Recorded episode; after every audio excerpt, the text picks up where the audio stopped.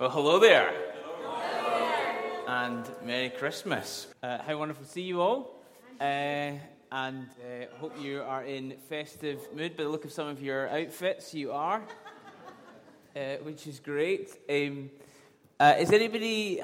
I, I'm, I'm very dodgy territory here because I'm a teacher and I've already stopped uh, for the holidays. Anybody else in that position? Anybody else got no more work to do? I've still, yeah, some people looking very pleased with themselves. It's, uh, it's very, very exciting. There's just the chance, because I stopped early, that, um, that I won't be still shopping uh, about 5 to 5 on Christmas Eve, which is my normal. Uh, I want to speak to you today. Guess what I want to talk to you about today? uh, yeah, Christmas. Way. Somebody said Easter. I think. Mm. Uh, Christmas. Uh, and a, you know, as you do, can, this time of year, you can read over the Christmas story, and it's always surprising what you find.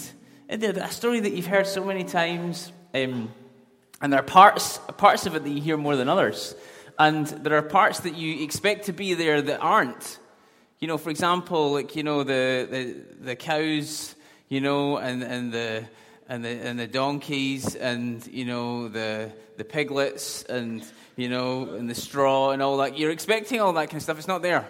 You, you, you think it is. Go, go and have a look. You won't find it. You know, th- things that you expect to be there aren't there. Things that you don't expect to be there, you actually find when you go back and uh, you go back and read um, the the story again. And I want to talk a wee bit this morning about a part of the story which I rarely hear uh, anybody talk about. Um, and, and maybe in about 20 minutes you'll know why.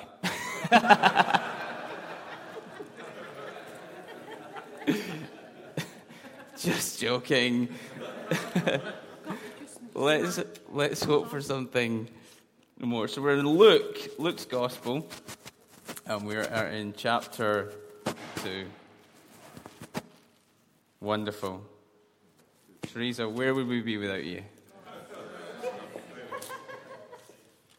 Uh, okay, so we're in Luke and we're in chapter 2 and we're going to read from verse 22. So this is a little time after the, uh, the moment when, when, when Jesus was born. This is when he was presented at the temple.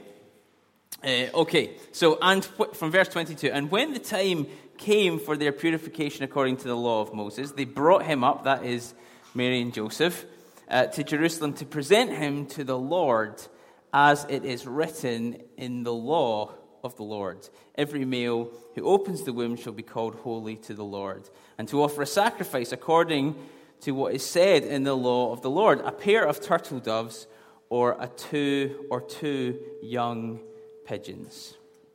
Uh, now, there was a man in Jerusalem whose name was Simeon, and this man was righteous and devout waiting for the consolation of Israel, and the Holy Spirit was upon him.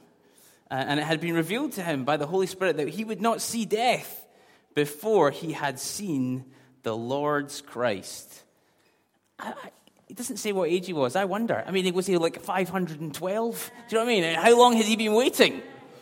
Uh, and he came in the Spirit to the temple that's another phrase. Ever, I don't know if you read the Bible like me, but I read the Bible and think, he came in the Spirit to the temple. You think, I wonder what that looked like. Did he kind of like.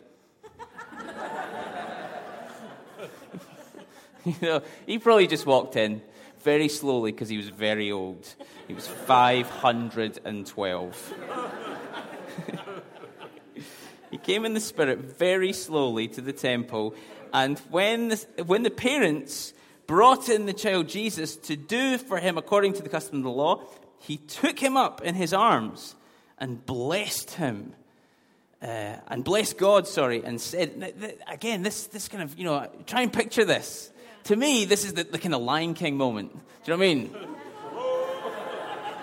you know, you feel like the whole say, hey, no, you know, maybe it wasn't like that at all. I, I suspect not, actually.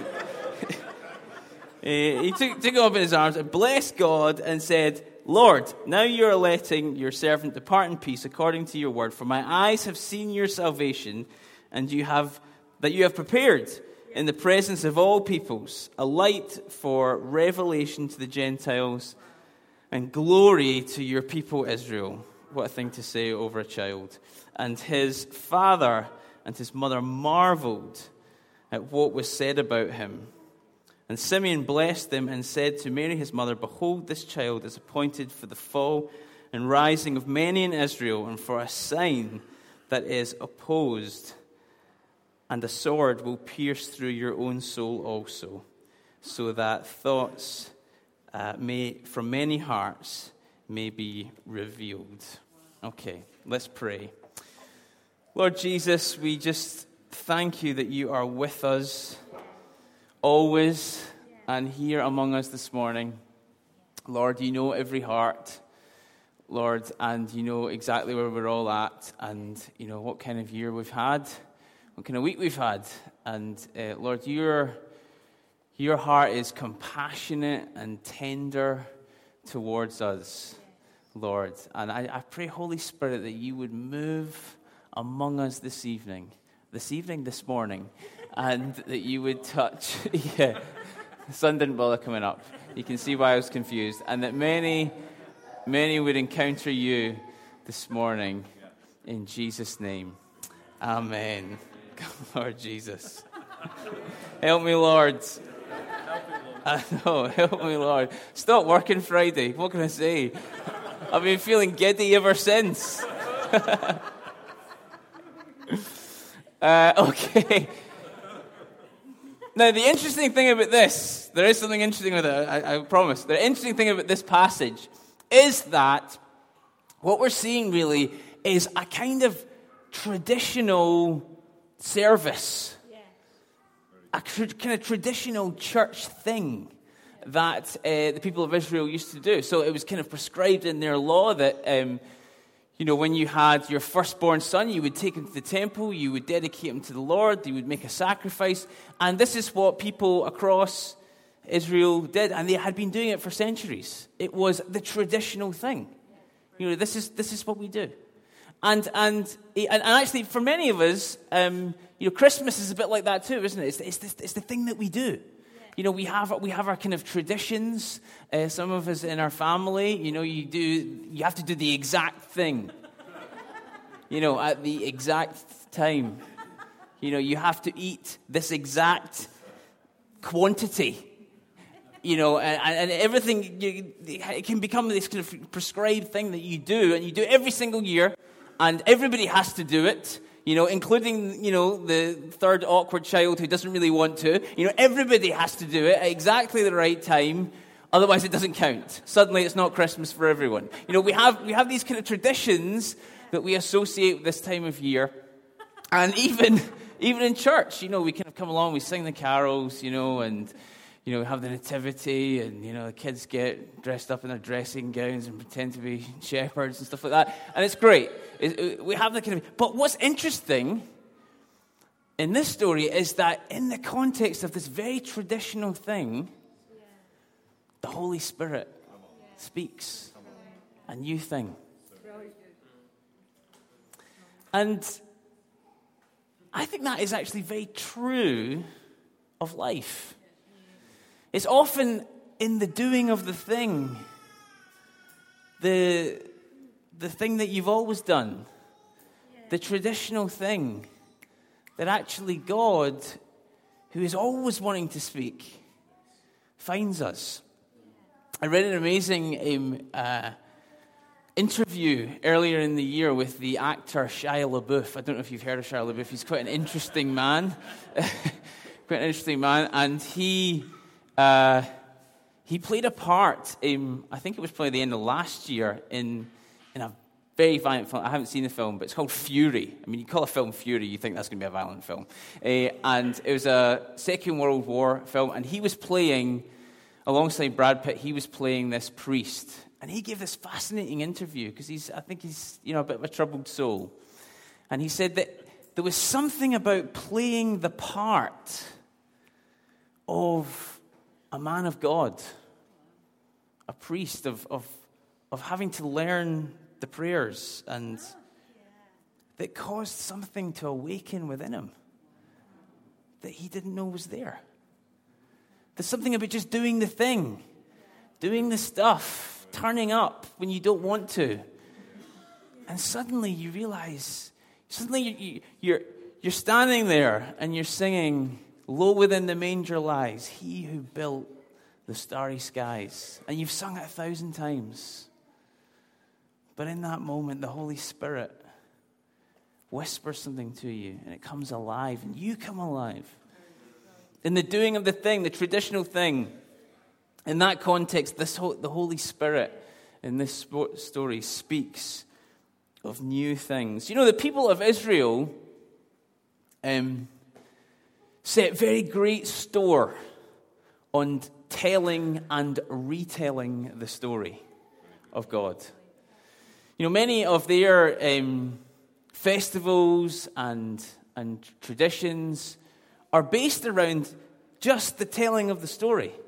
So, so the, the, the Passover meal, for example, this thing, every, every year, you know, they, they gather the family around the table, and in the middle of this, this great feast,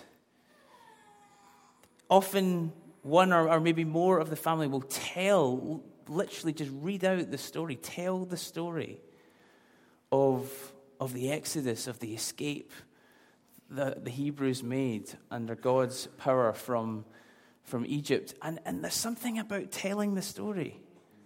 And re- nobody, nobody preaches, you know, nobody gives you a five point doctrinal sermon about, you know, this is what God, you know, they just tell the story. And they take it in turns to tell the story. And something about telling the story, you find your place within the story. You start to identify with the story. You learn who you are, who your people are. This is, this is, our, this is our history. This is who we are. This is where we come from.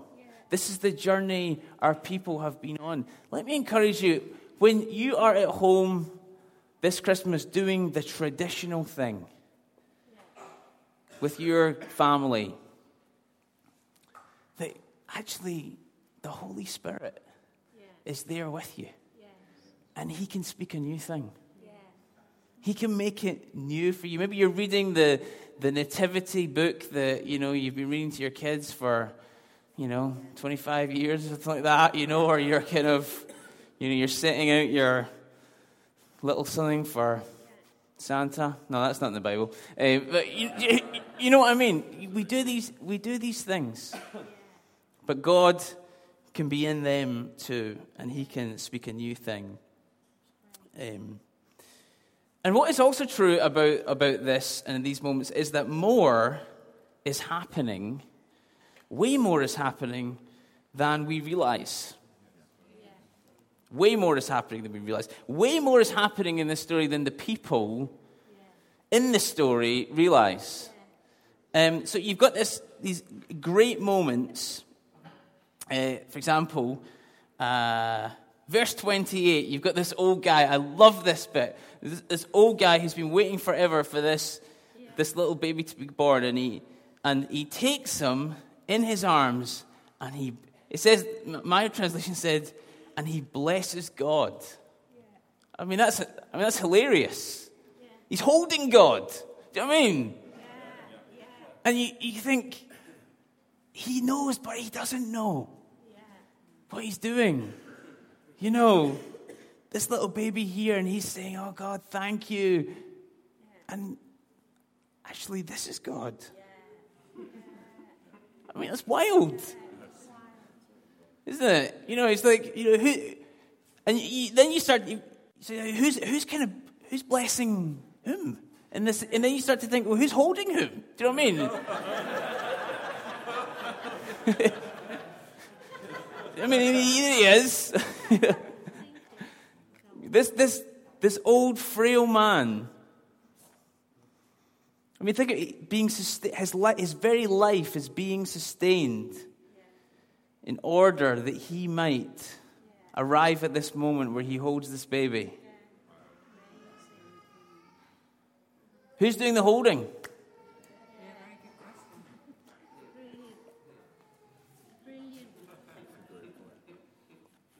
Colossians says this He is the image of the invisible God, the firstborn of all creation, for by him all things, all things were created in heaven and on earth, visible and invisible, whether thrones or dominions or rulers or authority, all things. All things were created through him and for him. And he is before all things, and in him all things hold together. Who's doing the holding? More is happening than even these people who had incredible insight knew it was happening. I mean, after um, kind of Simeon says what he has to say, you know, verse 33, his mother and his father marveled at what was said about him. You think these are people who have had angelic encounters. You know, you would have thought that, you know, they might be starting to get, you know, some inkling. And yet here they are, they're thinking, wow, really? Really, this, this is the light for revelation to the Gentiles and for the glory of your people uh, of Israel. They, they marveled at what was being said. More was going on than they, than they realized. And I want to say that, that more is going on than you realize in your life right now. More is going on than you realize. And I don't know what kind of year you've had. You know, maybe it's been like just the best year ever. You know, I hope it has, frankly. But but actually, even, even if it's been a great year in God where you feel like you've understood Him more than you, than you ever have, and you're closer to Him than you ever have been in your whole life, know this that more is going on than you realize. And maybe you're in, maybe you're in a dreadful situation right now. And actually, you are very much not looking forward to Christmas. You're very much looking forward to the turn of the year because you've had it with 2015. And you feel in a very dark and perhaps in a lonely place, and you're not really sure what's going on, and it's confusing. More is going on than you realize. You know, even if you feel like you've heard him before, and even if you feel like, you know, you've had a word from him, and, you know, an angel turned up in your bedroom and visited you, listen, more is going on than you realize. And sometimes it takes an old blind man to open your eyes and think, wow, this oh, old codger is seeing this more clearly than I am. More is going on. Now, the reason more is going on is because God is closer than you think He is. God is always closer to you than you imagine He could ever be. That really, in, in large part, is what Christmas is all about. Um, in the beginning, John starts his gospel. In the beginning, just like Genesis starts, because he is writing a new creation story, a recreation story for the world. In the beginning was the Word. And the Word was with God, and the Word was God. And you realize that the Word isn't the book, the word is, is the person that the book invites us to meet. And all things were made through him. And without him was not anything that was made. And in him was life. And the life was the light of men was your light. And the light shines in the darkness. And no matter how dark it has been in 2015, or light, the darkness has not and can never overcome it. Here's an interesting line No one has ever seen God. Now that's amazing because there's a whole book here where it seems like a lot of people do encounter God. You know, I mean, some of them in really extraordinary ways where you think, whoa, like Moses, for example. You know, I mean, that's Abraham, you know, just to name two. No one, no one has ever seen God. The only God who is at the Father's side. But He, that is Jesus, has made him known. You see, this is what Christmas is all about. Making the, finally, making the Father known as He really, really is. That, that this God would, would step into His creation and join Himself forever with you that all things could be made new.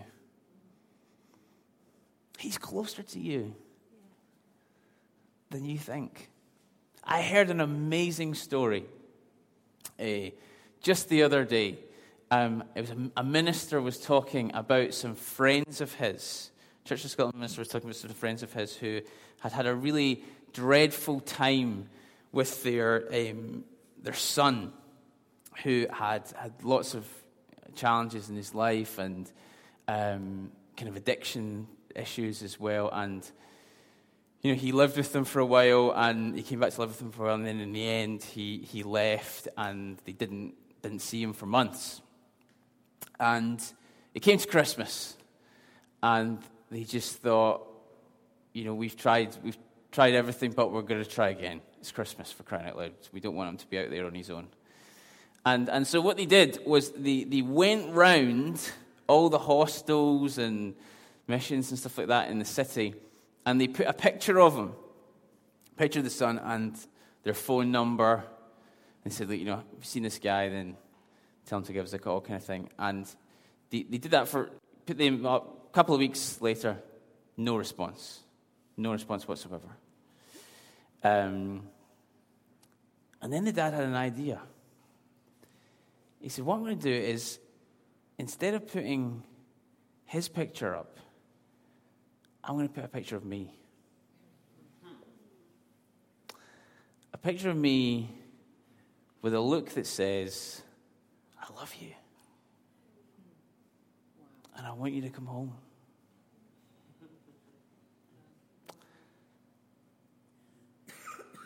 And I'm not angry. And I'm not going to make you feel guilty. And I don't hate you. I just want you to come home. I just want you to know that I love you. And his phone number. And one day there was a call. And it was his son. And he came home. This is Christmas.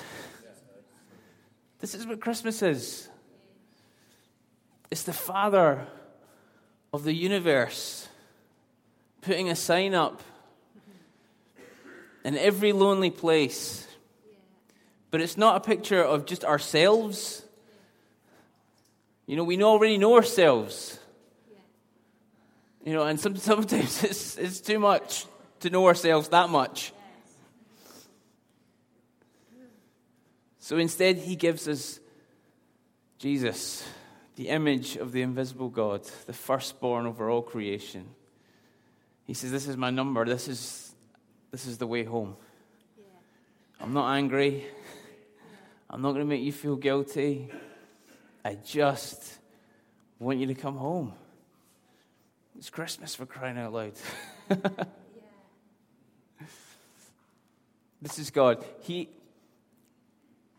there's more going on in your life. God is more active in your life right now than you think He is.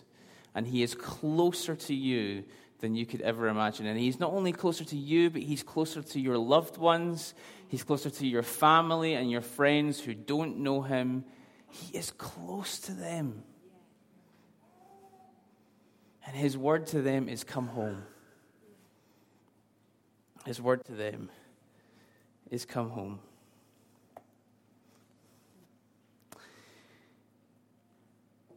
we're almost out of time, and I desperately don't want to go over time because we've got some very important things to do, like hand out presents. Um, but I wanted to give anyone an opportunity who might want to take it to dial the number and come home. Um, it might be that you have, you feel that you've been away for a long time. Uh, it might be that you feel that you've, you know, just been gone a day or two. You might feel that you've never been home, really, properly. You've never known that Father who, whose smile is on you and who, who looks at you with loving eyes. And uh, I want to give you an opportunity this Christmas. Here we are, start the Christmas season, never a better time than this um, to know how near He is. So I tell you what, we're to we're gonna bow our heads. Um, we're to do the traditional thing. and we're to see what the Holy Spirit will do. If you want to pray along with me, then feel free to. Lord Jesus. I thank you that you show me the Father. A Father who is the one I've always dreamed of. Who loves me, who believes in me, who isn't angry, but is forgiving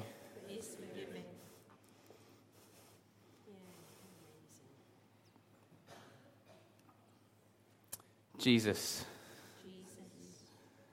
would you introduce me to this Father? And would you help me to come home? And walk away from all my mess. And come and have a feast in your house. Now, just while we've all got our eyes shut and our heads bowed and we're doing the traditional thing,